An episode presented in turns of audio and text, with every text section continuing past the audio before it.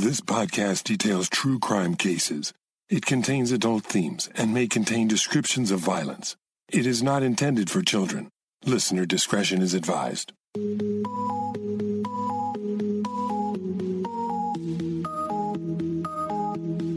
Thank you for joining me for today's episode of Once Upon a Crime. We're in the series Haunted Homicide, where I tell you a true crime story and the subsequent haunting associated with the place the crime happened. This time, I'll be sharing with you a real tale of horror, just in time for Halloween. This true crime, from the early 1800s, became a well known urban legend in America. The place where it occurred became known as the most haunted house in the United States. Join me as we travel to New Orleans for Chapter 3 and the story of Madame Delphine LaLaurie. On April 10, 1834, a fire broke out in the kitchen of a two story mansion located at the corner of Rue Royale and Hospital Street in New Orleans, Louisiana. Flames quickly engulfed the kitchen and began to spread to the rest of the house. People from the neighborhood came running to help. They were well acquainted with the residents of 1140 Rue Royale, Dr. and Mrs. Louis LaLaurie. Madame LaLaurie was known for the extravagant parties she threw for the New Orleans social set. She was also known for her grace, beauty, and style. As the volunteers arrived, they witnessed Madame LaLaurie grabbing up valuables, silver sets, artwork, and antiques, before handing them to the men, ordering them to take them out of the house to save them from the flames. One neighbor who'd arrived to assist knew that the LaLauries had several servants who lived in the slave quarters attached to the rear of the house. Screams were heard coming from the kitchen where the fire had originated. There, the men found an elderly slave, the house cook. She could not escape the fire, as she was chained up near the stove. The fire was too hot, and try as they might, they could not rescue her. They watched her be consumed by the flames. Where are the rest of the slaves? One of the men shouted to the madam of the house. Never mind that, Delphine was said to respond. Save the valuables. Outside, bystanders heard screaming coming from the attic and yelled to the men, They're upstairs, in the attic. The men rushed down the hall, but were stopped by a locked door to the stairs. It was also being guarded by Dr. LaLaurie. Where are the keys? the men demanded. We have to let your slaves out before they perish. Dr. L answered coolly, Some people would do better to stay home rather than come into others' homes, dictating laws and meddling in their affairs. Firemen arrived and pushed past him to break down the door. The smoke was beginning to fill the second floor, but they were able to reach an attic room where terrified cries were heard. When they entered, they saw at least a dozen chained slaves. Some were naked, they were all emaciated, and some were nearly dead. But as horrific as that was, an even more horrifying scene was discovered.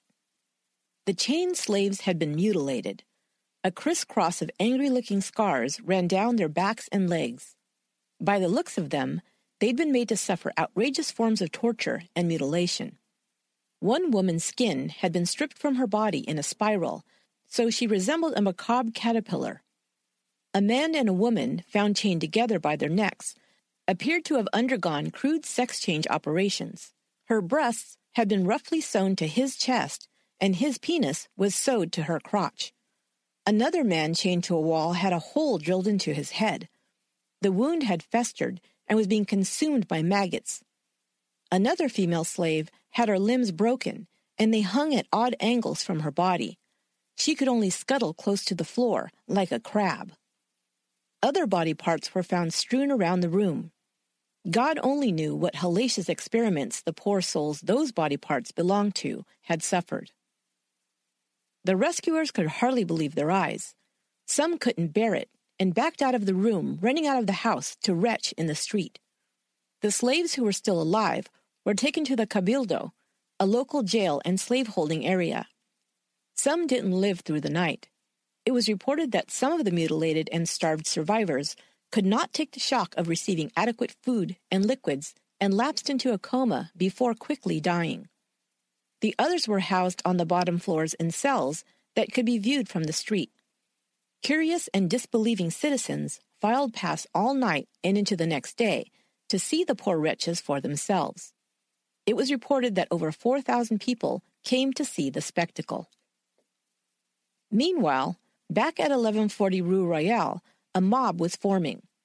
Once word reached the public about the atrocities that had taken place there, the people of New Orleans descended upon the house, calling for the blood of the LaLauries.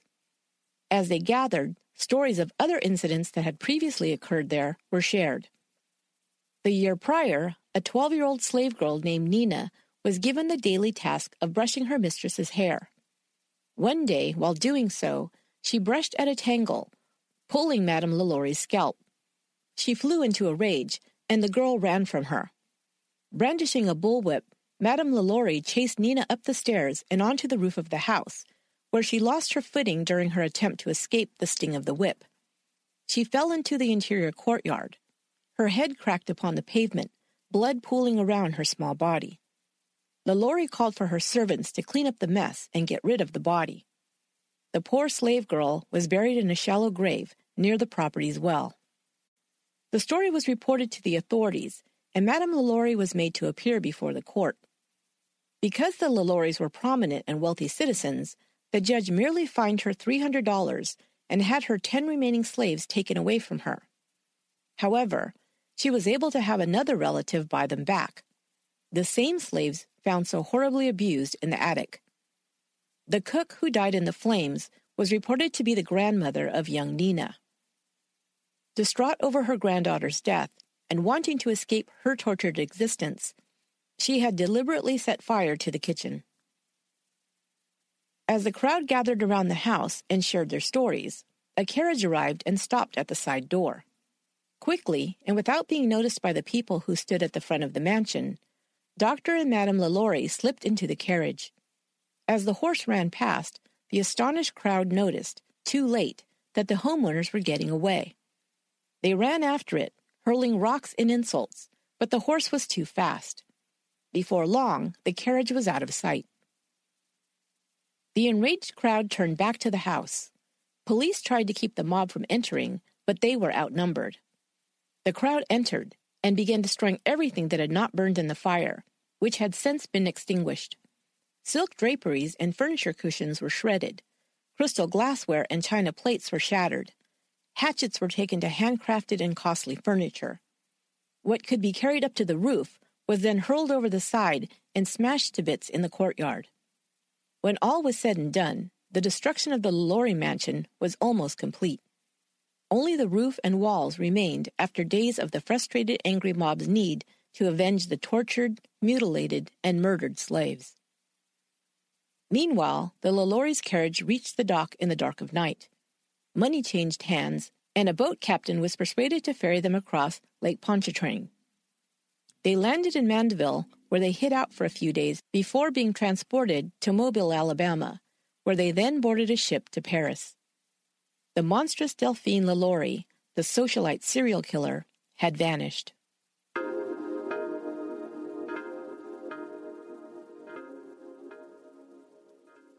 Once Delphine LaLaurie escaped her house of horrors, people began to speak out about her past and their belief that she had likely killed before. Dr. LaLaurie was her third husband. She had married very well twice before, and both husbands before had died mysteriously. Her first husband was a prominent government official in the Spanish controlled colonial government of Louisiana. The explanation of his death was that he'd fallen ill while in Cuba on government business. He'd died, and Delphine had inherited his money and property. She was next wed to a wealthy businessman in New Orleans, Jean Blanc. They had two homes, one in the center of New Orleans and another outside of town called Ville Blanc. She began to entertain frequently, and the couple often hosted prominent government officials and dignitaries in their home. The Blancs had four children, but in 1818, Jean Blanc disappeared, leaving Delphine with four children and all of his wealth.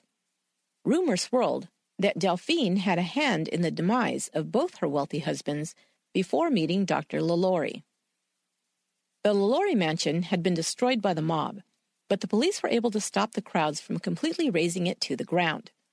The building still stood, and patrolmen were assigned to guard the house for weeks after the fire. While on patrol, they began to report strange noises coming from the empty home. One such noise was a strange scuttling across the floor, as if something with claws, like a crab, was moving across the marble floors. Also heard were moans, cries, and sometimes shrieks coming from just beyond the walls of whatever room was occupied. But upon investigation, it was discovered that the other rooms were completely empty.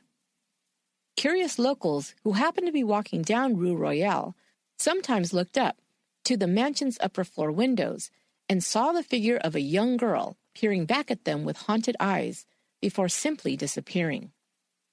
Others caught glimpses of dark figures with iron collars affixed cruelly to their necks. The passers-by would rub their eyes as if to convince themselves they were imagining things, but when they glanced back at the window, the shackled figure remained, its mouth wide open in mid-scream. It was unsettling to say the least. Over the years, the house was sold and resold, but each time the new owners or tenants fled in terror or simply walked away due to the strange sights, sounds, and feelings they encountered within its haunted walls. After a time, no one was brave enough to occupy the house, and it fell into disrepair. Its boarded up windows and crumbling facade lent to its reputation as the most haunted house in New Orleans. Would you dare to enter?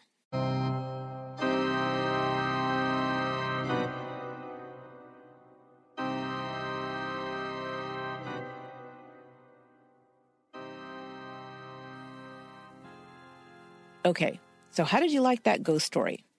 Well, I hope you did, because it is just that a story, and a very embellished one. But you know me, I'm going to dig until I get the real story. And so now I will share with you who Madame LaLaurie really was, and what she really did, and if the LaLaurie mansion is really haunted. Trust me, there is still a real crime story here, as well as some creepy tales and a possible real haunting.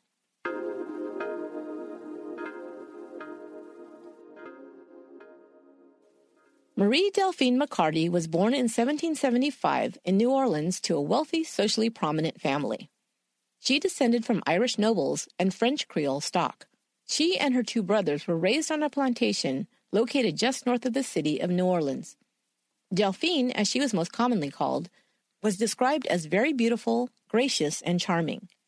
She was presented into society in her mid teens and courted by the sons of New Orleans' most eligible bachelors.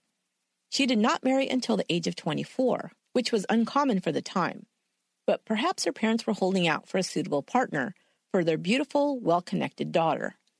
In 1800, Delphine married Don Ramon Lopez y Angulo, a former knight of the Royal Order of Charles III. He was now serving as an official for the Spanish lieutenant governor of Louisiana. But he bypassed protocol and married Delphine without the consent of the King of Spain. As a result, he was stripped of his office and ordered to return to the Spanish court. In 1803, the U.S. took possession of Louisiana from France as a result of the Louisiana Purchase. The following year, Don Ramon was pardoned by the Spanish government. It is believed that Delphine traveled to Spain to speak on her husband's behalf and plead for his pardon. They then boarded a ship for America, but Delphine arrived alone. Her husband perished on the way, reportedly of a heart attack while on a stopover in Cuba. Delphine was pregnant with their first child and returned to New Orleans to give birth to a daughter that she named Maria Francoise, but was called Borquita by her family. When Borquita was eight years old, Delphine entered into her second marriage. Jean Pierre Blanc was a wealthy French businessman who was active in New Orleans politics. He and his new wife and stepdaughter resided at 409 Rue Royale, now called Royal Street, and also had a country home called Ville Blanche. At this time, Delphine became one of New Orleans society's most gracious hostesses. Delphine gave birth to four children during her marriage to Blanc, three daughters and a son. Blanc's business dealings were, shall we say, somewhat shady. He made lots of money smuggling goods like coffee and black ivory into the country on private vessels, bypassing customs duties. He also engaged in slave trading. He conducted business with pirates, including the famous Jean Lafitte, who even asked for Blanc's assistance when he was negotiating to help the U.S. Army in the Battle of New Orleans. So perhaps it's not too surprising that Jean Blanc disappeared under mysterious circumstances in 1818. Was he on the run from the law? Did he cross paths with the wrong person in his illegal activities? It is unknown, and there is no record of the date or location of his death. Delphine was then left with four children and no husband, but she had plenty of cash left to her from her husband's estate and continued on quite well without him. She lived as a widow for a decade before marrying again in 1828, this time to another Frenchman, Leonard Louis Lalaurie. Lalaurie was a few years younger than his 40 year old bride. He wasn't very accomplished or well connected, so it's a bit of a mystery as to why Delphine decided to marry. Well, maybe it's not. They had a son together they named Samuel Arthur Clarence, and it's believed that he was born either before Delphine and Lalaurie married or shortly thereafter. In other words, she became pregnant unexpectedly and married the child's father quickly. Lalaurie attended medical school, and while in most accounts of Delphine's story he is called doctor, Lalaurie was never a licensed medical doctor. He graduated from dental school, but then opened a medical practice in New Orleans. There's an interesting letter to the editor posted in a New Orleans newspaper in 1825. It asserted that a French physician had arrived in town and was experienced in a new practice of destroying hunches, a surgical procedure that was being successfully employed in France. Supposedly, Dr. Lalaurie, as he began calling himself, could perform an operation to alleviate those who possessed the skeletal deformity then referred to as a hunchback. The letter also stated that Lalaurie had graduated from medical school in France. Louis and Delphine Lalaurie purchased the mansion at 1140 Royal Street in 1832. At that time, the building was only two stories, not three as it is usually depicted. The third story, as well as the iconic wrought iron balcony, were added sometime after the Lalaurie ownership of the home. Louis Lalaurie's practice, according to invoices discovered in family records, consisted of treating minor ailments like toothaches, everyday illnesses, and non life threatening injuries. There are no recorded complaints against the Lalauries for abuse of their slaves. As a matter of fact, there are at least two recorded incidents of petitions the Lalauries made to the court to free a slave in their possession. But there is one court record of abuse that of Delphine by her husband Louis. In 1832, four years into their marriage, the couple was living apart. Delphine continued to reside at the Royal Street home, while Louis lived in Plaquemines Parish. In October of that year, Delphine charged that Louis had, quote, went so far as to not only ill treat her, but was to beat and wound her in the most outrageous manner, as to render their living together unsupportable, unquote. For these reasons, she asked the judge to authorize her to sue her said husband for a separation from bed and board. There would be no further record of this case, and it seems that the petition may have been dropped by Delphine as they were living together again at the time of the fire. But two questions emerge from these records. Number one, can we assume that Louis Lalaurie was a violent man that may have had no compunction about abusing his slaves? If he would, according to Delphine, go so far as to beat and wound his own wife, what hesitation would he have had to mistreat those he considered property to be used by him as he wished? Secondly, and more terrifying to consider, did his interest in experimental skeletal surgery result in the wounds and mutilations that were rumored to be found on the Lalaurie slaves? Or were these just wildly embellished tales after the fact? Here's what we do know to be true from newspaper accounts written just a day after the fire as well as by a deposition given by Judge Conongo and printed in the New Orleans Bee on April 12th.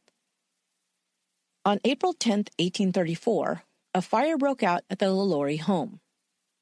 Kanongo was told once he arrived at the scene that some slaves were chained inside and were in danger of perishing in the fire. He was further informed that the men had asked the Lalauries about the slaves, but they were indifferent. In essence, they told them to mind their own business. the men decided to search on their own. Just minutes into the search, one of the men called out, saying he had broken through the bars of a gate that led to another wing of the house. There he could hear the slaves calling for help from inside. The men then broke through another door to reach them. They first found two female slaves. One of them had an iron collar, quote, very large and very heavy, unquote, around her neck, and she was chained with heavy irons by her feet as well. They then reached another room where the second female slave was found. She had a large wound to her head and could barely walk on her own. They then asked Mr. Lalaurie if there were any other slaves, at which time he made the comment that they would, quote, do better to stay home rather than come into others' homes dictating laws and meddling in their affairs. That was the extent of the witness testimony, and the newspaper account didn't provide much more, although the language hints at the outrage of the witnesses. It states Upon entering one of the apartments, the most appalling spectacle met their eyes. Seven slaves, more or less horribly mutilated, were seen suspended by the neck with their limbs apparently stretched and torn from one extremity to the other. Then the article writer wimps out at describing the scene in any detail by stating, Language is powerless and inadequate to give a proper conception of the horror which a scene like this must have inspired. We shall not attempt it, but leave it rather to the reader's imagination to picture what it was. The vagueness of this report may have inspired readers to fill in the blanks, so to speak, and come up with the most horrific imaginings possible to describe the slave's injuries. The head injury on one of the women is reported, but later some would allow their imaginations to run wild, and tales would be told of a festering wound inhabited by maggots, and even that a crude brain experiment was conducted, in which the woman's brains had been scrambled with a spoon that was still protruding from the wound. None of this is described anywhere in the official record. But the chaining of the slaves the conditions they were found in, and the indifference by their owners all led to the public's demonization of Madame Lalaurie in particular. Why she was singled out, we can only speculate. In some later accounts, Louis Lalaurie is reported as not even being present at the time of the fire. Delphine Lalaurie may have been singled out as the most responsible party due to the fact that she was a woman, her family background of wealth and privilege, her role as a socialite, or even because she was considered a great beauty. All these factors make the story more appealing to the masses. The label socialite serial killer, of course not used in the 1800s but popular today, is very catchy. But the slaves did suffer a great deal.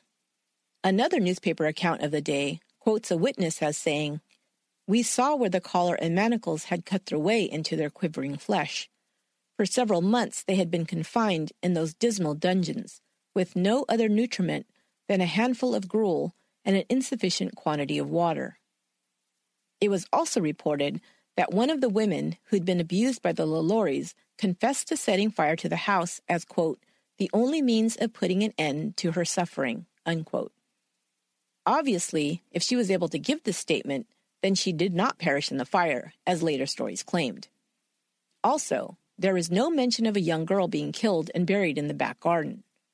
The entire yard had been excavated after the fire to determine if there were any other victims, and nothing was found.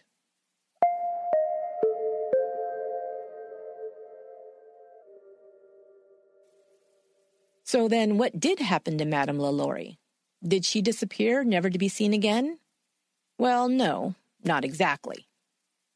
She did flee with her husband and son the night of the fire, and the house was destroyed by the mob of angry citizens.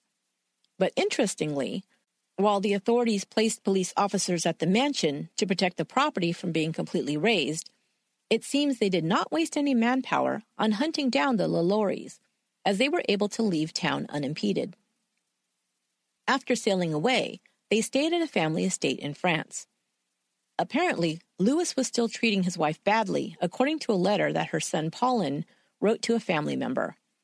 His stepfather, he reported, made his mother sleep without a bed and allowed his family to treat his wife cruelly as well.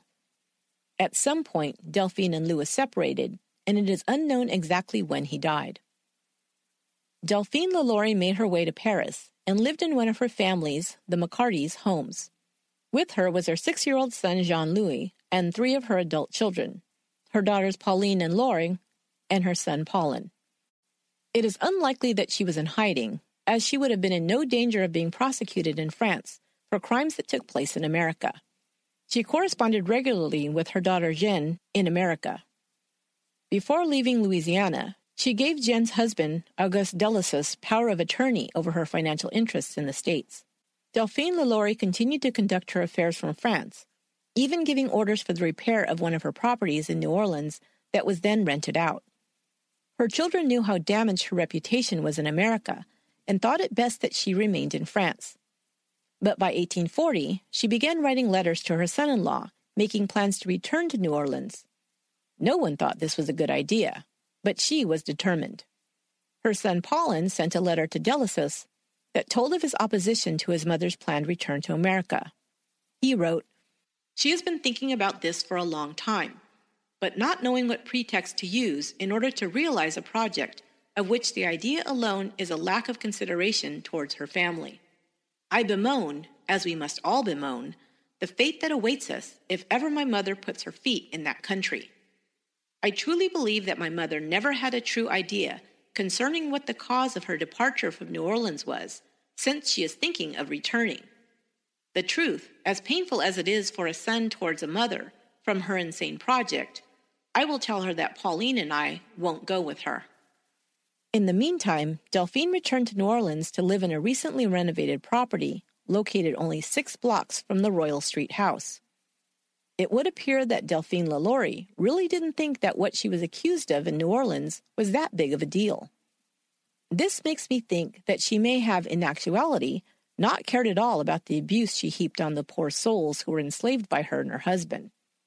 And if this is the case, it is possible that the rumors of slaves who died and were buried at the mansion might not be that hard to believe. Delphine still possessed great wealth. Tax bills show that she and her brother were the owners of seven pieces of property worth an estimated $138,000 in 1841, or almost $4 million today. While there were rumors of her death in France, one account stating she was gored to death by a wild boar, the truth is she returned to the U.S. and to her property in New Orleans around 1842. Many believed she died in France in late 1842 and her body was returned to Louisiana to be buried because of a discovery made in the early 1900s. A copper plate was found in St. Louis Cemetery No. 1 in New Orleans that read, Madame LaLaurie, nee Marie Delphine McCarthy. It stated that she died in Paris on December 7, 1842, at the age of 60 something. The last number is gone as the plate is cracked but it's been determined that this find was a hoax. Either it was placed there as a ruse to throw people off her tracks on her return to Louisiana, or she had it placed there as a joke. I'm of the opinion that it was a hoax, since her last name is misspelled on the plate, reading McCarthy instead of McCarty. Either way, it has since been discovered that Delphine lived in New Orleans in a property adjacent to her daughter's until her death in 1857 or 1858. Where she is buried is unknown, but some believe that her remains were most likely interred in the Forstall family tomb in St. Louis Cemetery, the family plot of her firstborn daughter, Borquita's husband.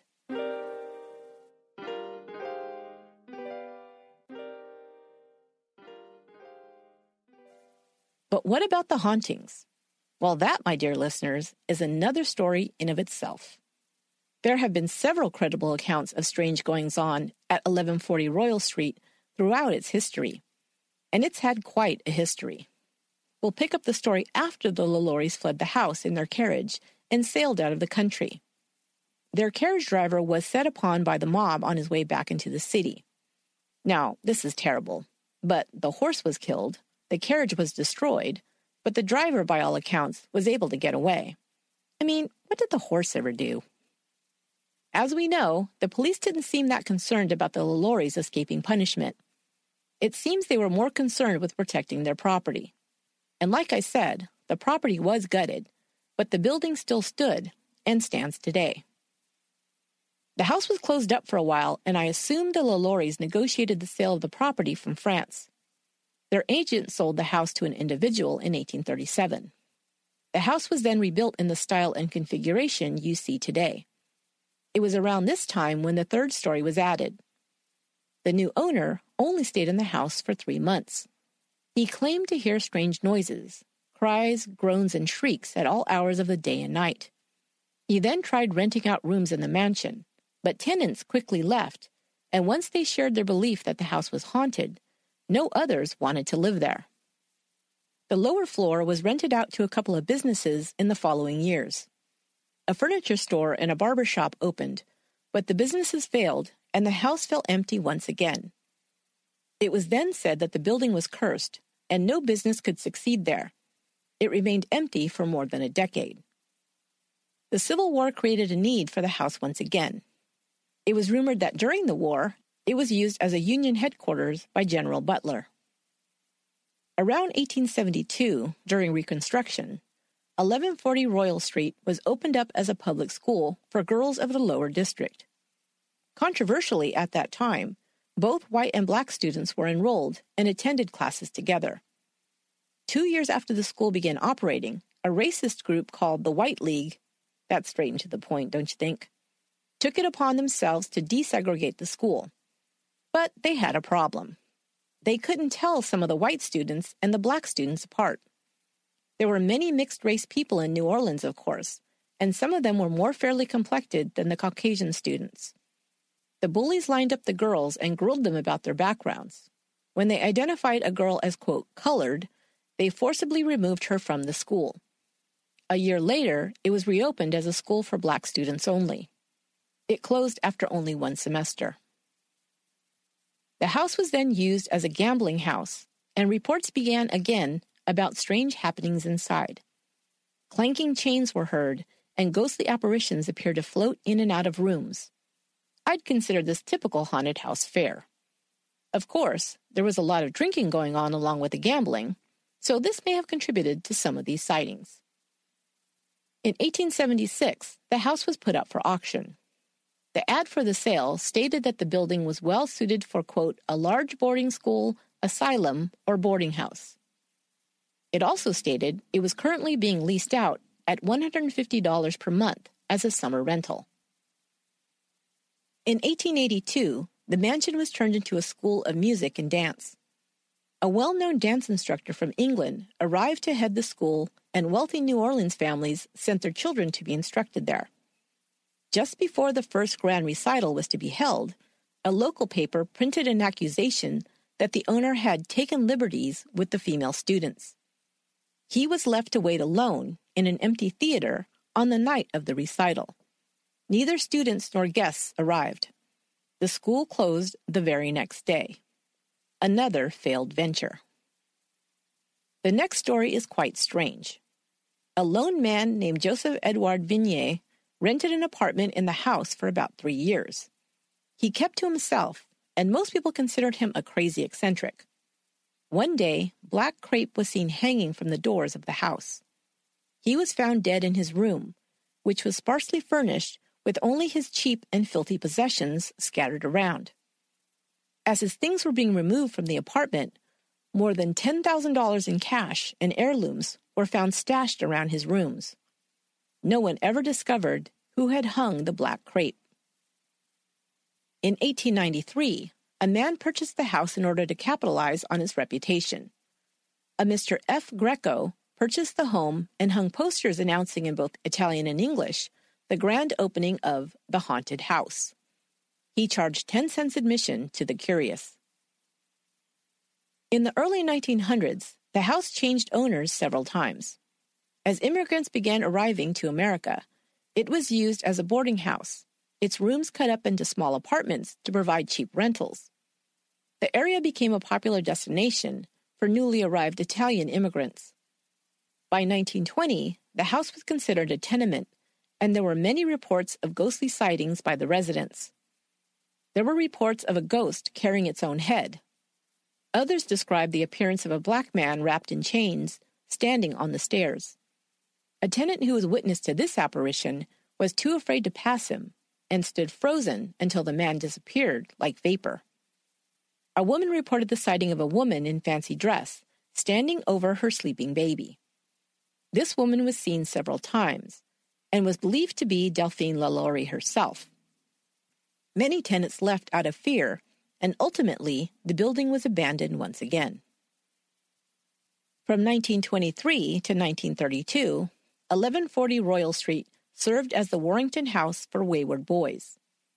As many as 30 boys at once resided there, locked up for offenses from being runaways to engaging in petty crimes. In the mid 1940s, another proprietor tried his hand at running a business in the mansion. A bar opened up under the name The Haunted Saloon. The owner shared stories of the home and its hauntings and encouraged his patrons to do the same. He kept a log of all the stories he heard. This venture must not have succeeded for long either, because by the 1950s, the building housed a furniture store. And this story might be the most bizarre to come out of the LaLaurie mansion since the fire of 1834. The furniture store, as you may have guessed, did not do well. One day, the owner arrived to find all his furniture ruined. There was a foul smelling, unidentifiable liquid poured all over the inventory. He suspected vandals must have broken in during the night. He replaced the merchandise, but not long afterwards, once again, found his store ruined as before. He decided to wait in the store with a shotgun one night to catch the perpetrators. He waited in the dark, and when the sun came up, he was astonished to see the foul liquid covering the furniture once again. He closed the store for good soon after. A preservation group worked to save the house from destruction through the 1960s, as it had been a target for looters and vandals for years. Floorboards, tiles, and other period materials were stripped from the house by thieves. An artist, Zella Funk, moved into the house and reported ghost sightings, although she seemed not to consider them scary, but charming. A guest in her home saw a cat in her room, but Funk explained that she did not own a cat. Funk herself would describe a ghost she saw several times. The figure was male, handsome with reddish hair and a beard. He appeared in a full length mirror. Some believe this may have been the ghost of Louis LaLaurie. The house was later divided into apartments for a time before it was purchased by a retired doctor.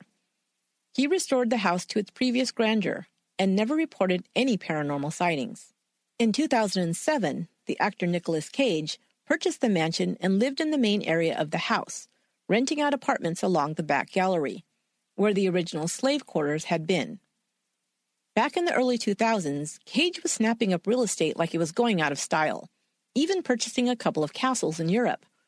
He had the LaLaurie mansion renovated, and it was simply gorgeous when he was finished. I think I would have lived there after he was done with it. Damn the ghosts. It was très chic. But Cage, oops, must have forgotten about property taxes because after he drained his bank account purchasing, count them, 15 pricey properties at the cost of almost his entire $150 million fortune, he was hit with a tax bill of 6.3 million. Of course, when he couldn't pay, his properties were auctioned off, including the LaLaurie mansion, which was purchased by a finance company for 5.5 million in 2009. I get it, Nick. I love cool houses too.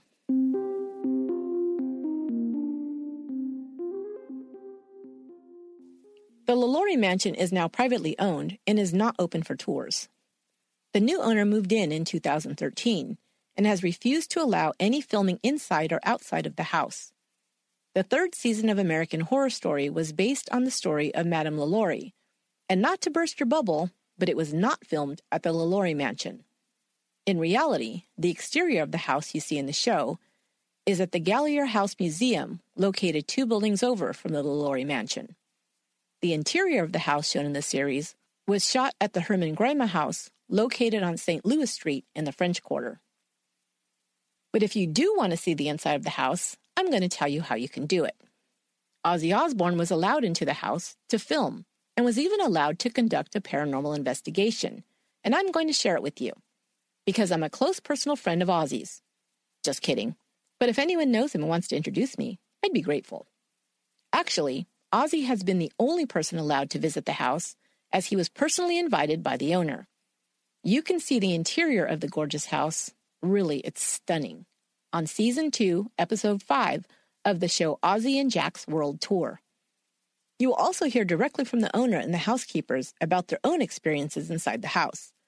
Of course, now that you know the true story, you'll be able to identify what they got wrong as they recount the history of the mansion.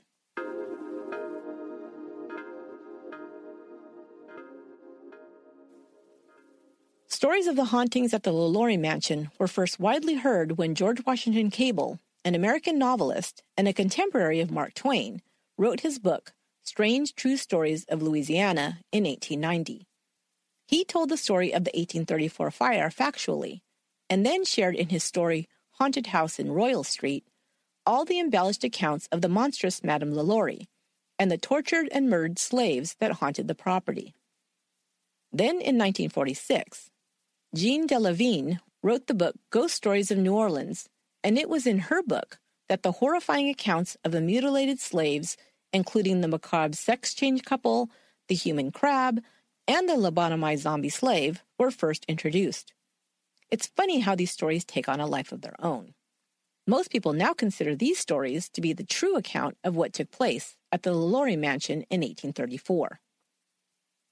But I have two more legends that come from the story of Madame LaLaurie to share with you. One is most certainly made up, but the other? Well, perhaps Madame LaLaurie is still with us after all. You be the judge.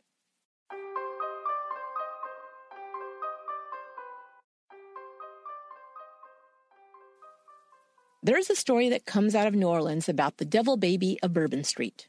The legend goes like this The voodoo queen, Marie Laveau, if you don't know about her, look her up. That's a whole nother story. Gave a monstrous devil baby to Delphine LaLaurie. The baby was said to be the spawn of a wealthy Creole woman and a swamp devil. The baby was deformed, with large alien like eyes and two small horns protruding from the top of its head. It screamed and shrieked incessantly. The baby was baptized, with Delphine standing in as its godmother. Laveau needed someone to help her raise the child, and Delphine found the baby amusing, so she agreed. It was kept in a dark room at the back of her house. Delphine treated the baby like an entertaining pet and fed it bits of bloody, raw meat. When the fire broke out and the LaLauries fled, Delphine was forced to leave the baby behind. It was unknown if the devil baby died in the fire or if it was responsible for the scratching and scuttling noises heard in the first days after the house was abandoned. In either case, the devil baby is said to still haunt the house.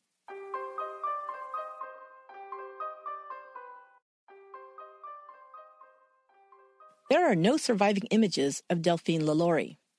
All we have are written accounts from her day that describe her as uncommonly beautiful. A gentleman who once lived in the LaLaurie mansion commissioned a painted portrait of Madame LaLaurie because he wanted a likeness of her to put up on the wall of the home to honor its infamous history. New Orleans artist Ricardo Pustanio painted the now famous red and black portrait of Madame LaLaurie in 1997. It's the image you will most commonly see if you do a search for Delphine LaLaurie. But not long after it was finished, it also gained a reputation for being haunted. The owner of the painting invited guests to come and see it, and also allowed paranormal investigations and seances to be held in his home. During these events, the painting would be seen rocking on the wall, and at times even coming loose and falling to the floor. The owner then began to experience other things in the house the smell of smoke and objects being moved around on their own. Footsteps were often heard overhead when no one else was home. He became afraid of having the painting near him and gave it to another tenant. That tenant then experienced a feeling like someone was in the room with her and felt like Madame LaLaurie's eyes in the painting were following her. She felt cold hands touch her and even heard whispers coming from the painting. Finally, the painting was returned to the artist, who found a new owner for it. The new owners still have possession of the painting, and it now hangs in another residence. They have declined to comment on the painting or be interviewed. The portrait of Madame Delphine LaLaurie is now known as the Haunted Painting. That will do it for this episode of Once Upon a Crime, and that will wrap up the series Haunted Homicide. I hope you enjoyed it, and I wish you all a safe and fun Halloween. And watch out for ghosts and goblins and things that go bump in the night. I won't have an episode out next Monday, since it's the fifth Monday of the month, but I will have a bonus episode up midweek. On that episode, you will hear my interview with Jeffrey Rinek, the FBI agent whose serial killer Cary Stayner confessed to about his crimes in 1999. I covered that case in Season 2, Episode 46 Murder in Paradise The Yosemite Murders. If you haven't listened to that one yet, you may want to do that before hearing the inside story. Jeff Rinek gives details about the Cary Stayner case that haven't been shared before. You won't want to miss it. Once Upon a Crime is written, produced, and edited by me, Esther Ludlow. My admin assistant is Lorena Garcia, and our copy editor is Crystal Dernan. Until next time, be good to one another.